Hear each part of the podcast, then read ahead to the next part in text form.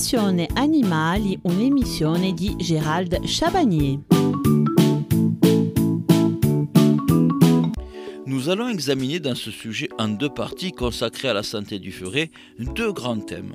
Aujourd'hui, nous allons voir comment déceler les symptômes qui vont nous alerter sur son état de santé et mercredi, nous aborderons dans ce dernier volet les maladies les plus courantes qu'il peut contracter. Comment savoir si mon furet est malade? Lorsque l'on constate un changement chez son furet, il est difficile de savoir si cela est inquiétant et si une consultation chez un vétérinaire est nécessaire.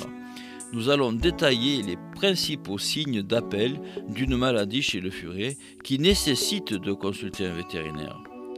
Tout d'abord, le changement de comportement. Vous partagez beaucoup de temps avec votre petit compagnon et vous connaissez très bien son comportement. Vous êtes donc le plus à même de détecter rapidement le moindre changement. Tout changement de comportement, prostation, baisse d'activité, agressivité soudaine, doit vous interpeller et vous amener à consulter au plus vite un vétérinaire. L'appétit et la consommation d'eau. Un animal malade refuse généralement de manger et de boire.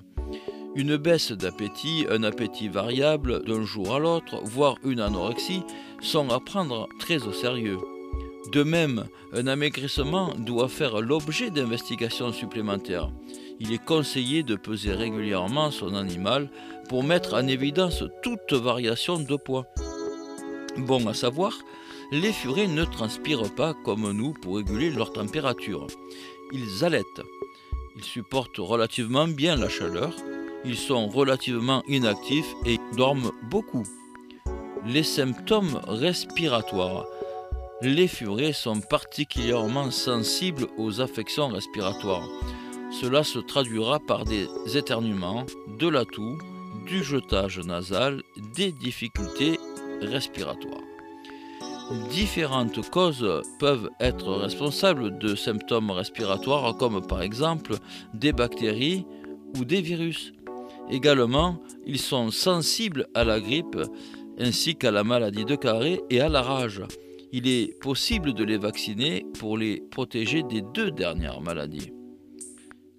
Les symptômes digestifs. Alors les furets sont d'une nature curieuse et ils ingèrent parfois des objets non comestibles qui peuvent provoquer une occlusion intestinale.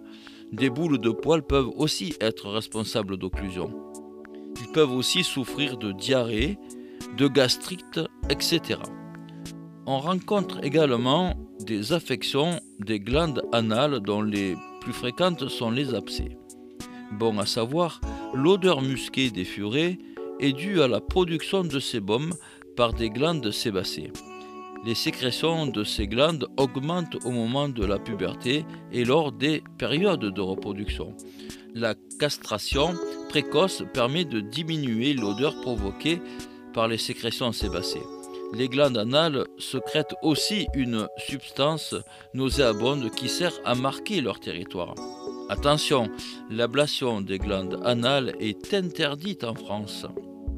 Les symptômes dermatologiques. Alors plusieurs causes peuvent être responsables de symptômes dermatologiques.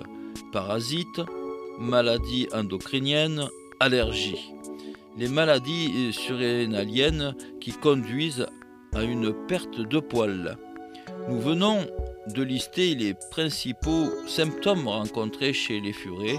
Si vous avez le moindre doute sur sa santé, donc n'hésitez pas à aller consulter un vétérinaire.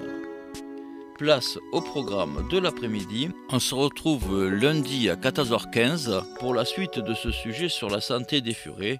Nous identifierons les maladies les plus courantes à mercredi.